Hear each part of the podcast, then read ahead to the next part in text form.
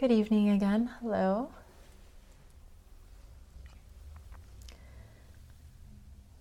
So, as we're entering the new year, uh, we have this interesting synchronicity of encountering the following line from Hong Zhi's poem on silent illumination. And so, the line or the stanza that we're on is Through the gate the self emerges and the branches bear fruit. And this is a line from one perspective about fruition. And you could say it's a line that's pointing us to the fruition of each moment, the completion of each moment, of each moment of experience. It's about, you could say, stepping back and appreciating our efforts, resting in effortlessness, but resting in that just pure appreciation, in the wholeness or in our wholeness of the moment.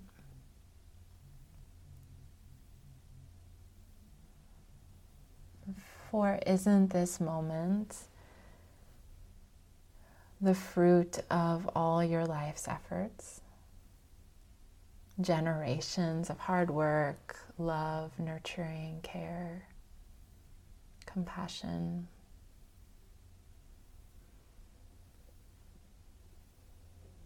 And isn't this moment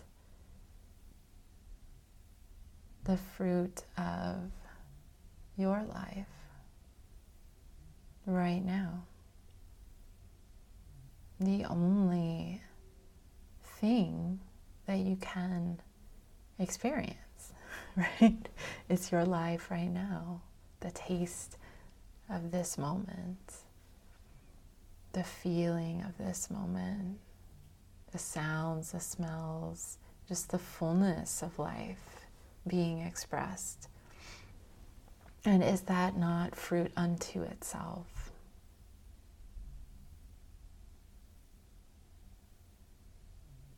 Could say it's low hanging fruit, where we always have access to this abundance. This abundance being offered through the senses. And how often do we actually taste it? Can be so simple to pause and just feel this life happening through us. The sounds, the smells, the tastes, the colors, the shapes, the play of light. Being expressed so uniquely.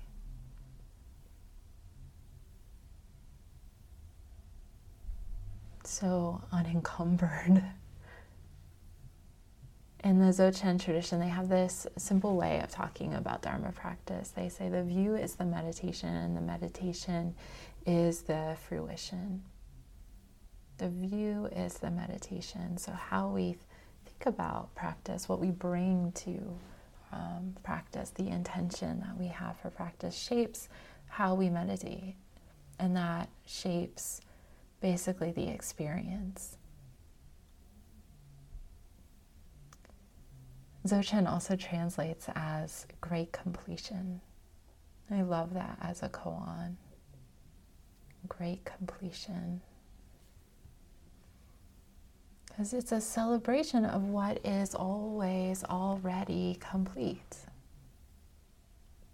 And a reminder that we can celebrate wholeness simply by stepping back from that tendency to dissect, to particularize, to judge, to compare, to bring out our measuring sticks and separate and grade. And says just step back from that for a moment, from that tendency to do and to fix, and just rest. And see this life as it is. Always tending towards wholeness.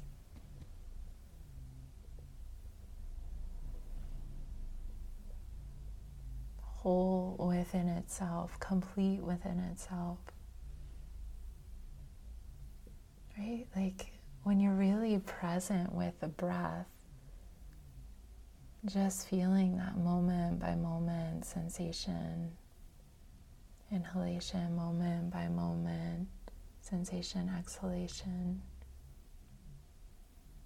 Like you could even saying inhalation and exhalation kind of takes away from just those sensations of breath, breath breathing itself. You can't say, oh, that was a bad breath.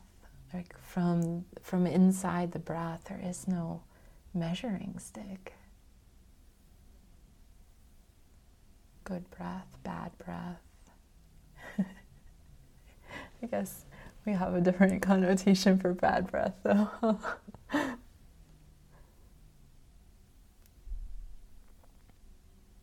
just this reminder I mean, its utter simplicity is sometimes baffling, but just this reminder that, oh, we can give ourselves this treat to rest and recognize what is complete. And it doesn't, this isn't like a negation of any of the, the beautiful work that we're doing in the world and the beautiful ways that we're. Um, you know, healing and um, learning new things and training the mind. It's just a reminder that also two simultaneous things are whole and complete as they are. In that intimate experience before thought that direct contact as the senses open and awareness moves through the senses, we have contact with just that interconnectedness of all things. No, there is no separation. I don't stop here, right? The senses are all inclusive. You are manifesting in my awareness, you are manifesting in my eyeballs. You're part of the breath of this moment, and I'm part of your breath of this moment. So, the new year is a time of possibility, of New Year's resolutions. And that's one, one of the reasons why I'm, I'm so gleeful that this is the line that we have this week. Because I know I've been kind of going over and reflecting, oh, what do I want to focus on? And, and, and then the tendency is usually for me like to come from lack. It's like, oh, what do I want to improve in my life? And what do I want to focus on? And what do I want to make better? And then it starts coming into this like to do list and I think that's great. I mean, I think it's great that we have this ability to project into the future and to have ideas about new experiences and things that we want to do. But I also am being reminded by this stanza that it's helpful to remember and reflect on what's working, what's already whole, what you know, what fruits of practice are you enjoying as you're doing this practice? And as you're making resolutions, what are you already enjoying about your life? And it's so interesting that it's easy to overlook that and just like get on with the next the next project, the next improvement.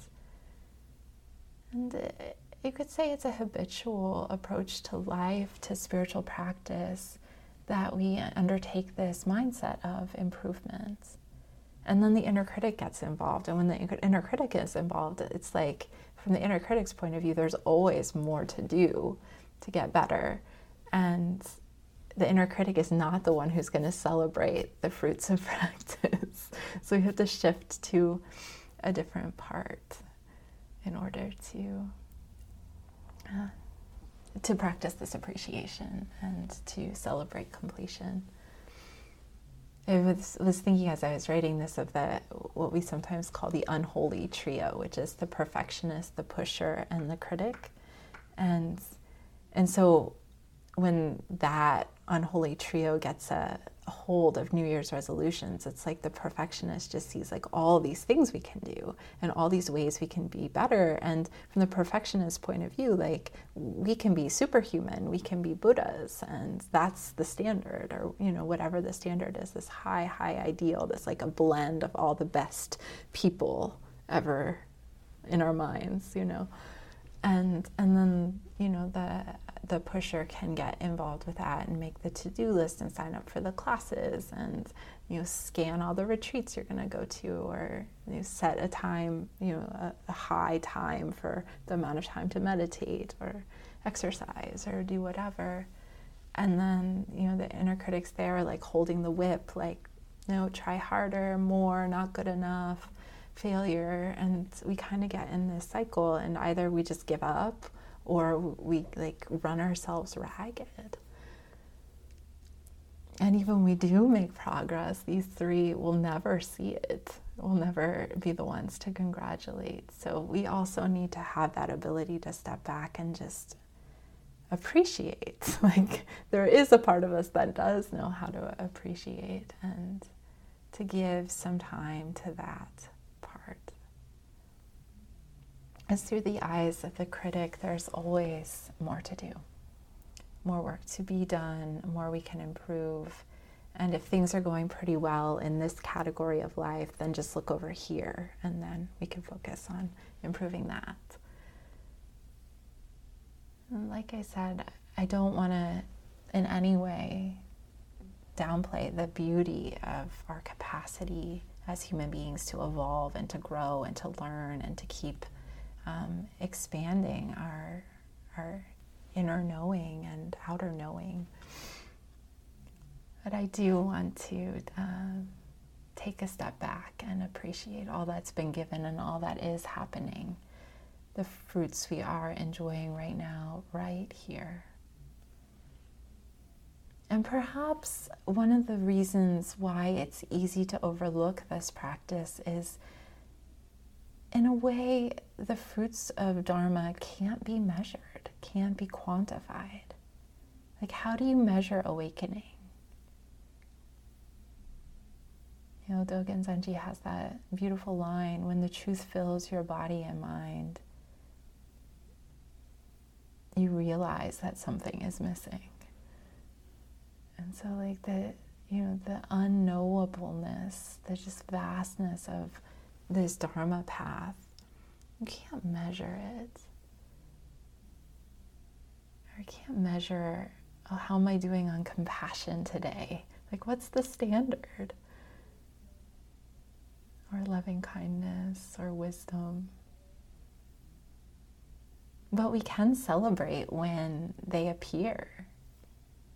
You know, we can celebrate that moment of tenderness that moment that we realized we were thinking and we didn't beat ourselves up and just came back to the breath, or that moment of just like one mindful bite, or just that spontaneous, kind thought that, that came through the mind instead of judgment. And we can celebrate those. And when we celebrate those, I think they grow. And I also want to invite us um, to look at ourselves from right now and this past year through the eyes of our true self or original self. You could say the one mind or the bodhisattva of wisdom and compassion through the eyes of Buddha nature. And reflect on what in your practice would you like to celebrate. What is going well? What fruits are you enjoying? And what insights did you have in the past year? What did you learn? How are those learnings still a part of you? Those insights still a part of you? And so when we have insights in Dharma and in life, they never go away. But we, like we can never really forget them, but sometimes they get overcovered. So it can be helpful to take a step back and just remember, yeah. There were shifts that happened in the last year.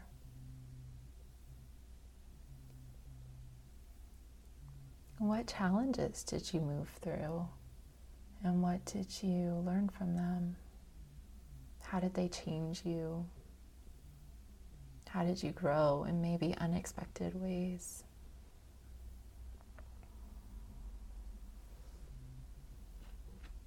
When or where did you inhabit resilience in this past year? I think we can all celebrate resilience this past year. Just the ways that we met the pandemic and all of the on again, off again demands of life. What strengths did you discover this past year? What did you learn to embrace about yourself, about others, about the world? Where did you find love?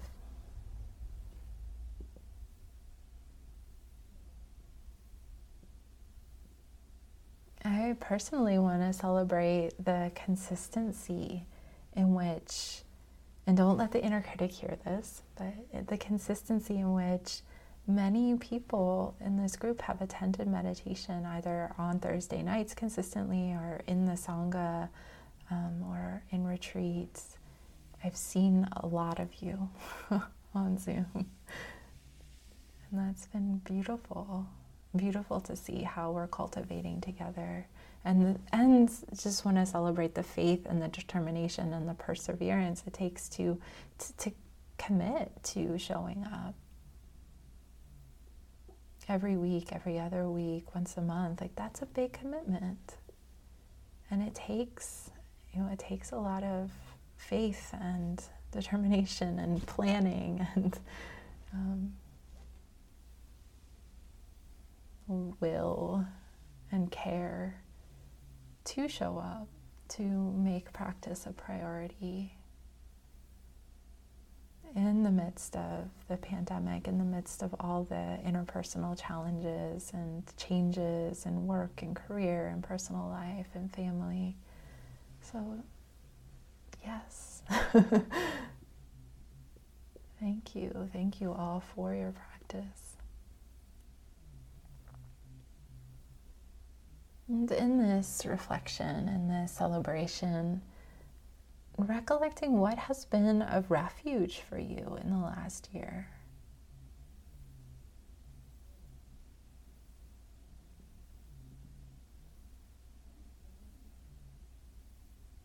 And we use that word in Buddhism a lot, the refuges of the Buddha, Dharma, and Sangha. But how does that manifest for you day to day? How has it? Where did you go for strength and resiliency in the past year? What practices, what tools did you develop? Did you cultivate? Did you really get to know from the inside? What has nourished you?